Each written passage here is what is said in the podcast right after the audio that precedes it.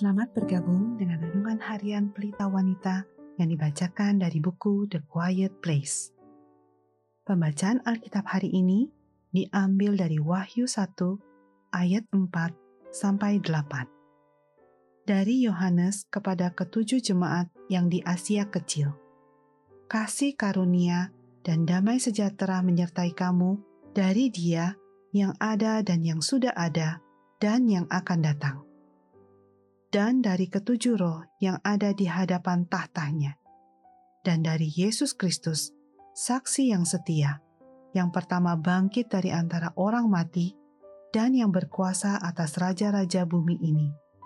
Bagi Dia yang mengasihi kita, dan yang telah melepaskan kita dari dosa kita oleh darah-Nya, dan yang telah membuat kita menjadi suatu kerajaan, menjadi imam-imam bagi Allah Bapa-Nya. Bagi Dialah kemuliaan dan kuasa sampai selama-lamanya. Amin. Lihatlah, Ia datang dengan awan-awan, dan setiap mata akan melihat Dia, juga mereka yang telah menikam Dia. Dan semua bangsa di bumi akan meratapi Dia. Ya, amin. Aku adalah Alfa dan Omega, firman Tuhan Allah, yang ada dan yang sudah ada, dan yang akan datang. Yang Maha Kuasa. Ayat kunci hari ini adalah dari Wahyu 1 ayat 5b sampai 6. Bagi Dia yang mengasihi kita dan yang telah melepaskan kita dari dosa kita oleh darah-Nya, dan yang telah membuat kita menjadi suatu kerajaan, menjadi imam-imam bagi Allah Bapa-Nya. Bagi Dialah kemuliaan dan kuasa sampai selama-lamanya. Amin. Benang Merah. Mungkin cara yang tepat untuk menuntaskan berbagai kesalahpahaman kita akan pengampunan adalah dengan kembali memusatkan perhatian kita pada pengampunan Allah yang begitu ajaib.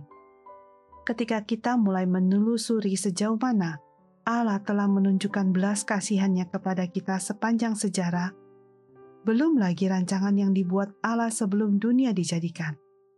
Maka kisah penebusan Allah yang begitu luas jangkauannya itu memang sungguh menakjubkan. Dan penebusan bagi orang berdosa itu mahal harganya.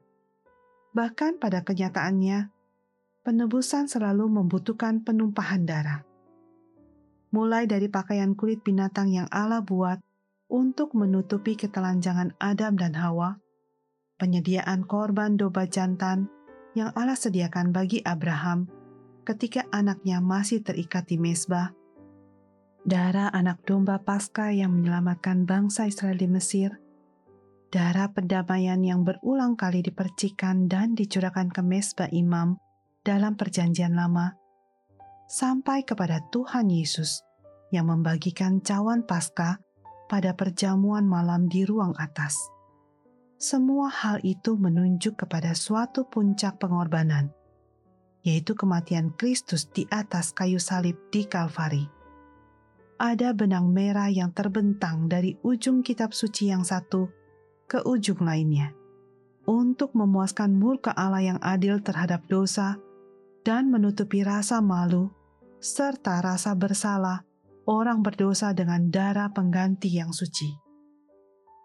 Jika Anda masih terus mencari motivasi untuk memaafkan pasangan, orang tua, kerabat, atau siapapun yang pernah menyakiti Anda, maka tempatkanlah diri Anda pada benang merah yang ada di dalam kitab suci. Lihatlah bagaimana dosa-dosa Anda melekat di sana dengan semua rasa malu dan keegoisan mereka. Cobalah untuk memahami betapa besarnya kasih karunia Allah yang telah menjembatani Anda dengan murka Allah, maka Anda akan merasakan kelegaan yang mengisi jiwa Anda, karena menyadari bahwa Anda berhutang untuk memberi pengampunan kepada mereka yang sama-sama tidak layak menerima pengampunan seperti Anda. Ikutilah benang itu sampai Anda pulang kepada Bapa. Sebagai penutup, mari kita renungkan pernyataan ini. biarlah Anda takjub akan cinta dan belas kasihan Allah terhadap Anda. Dan mintalah pada Allah, agar kasih-Nya menjadi sumber, dasar, dan tolak ukur bagi Anda untuk berhadapan dengan orang lain.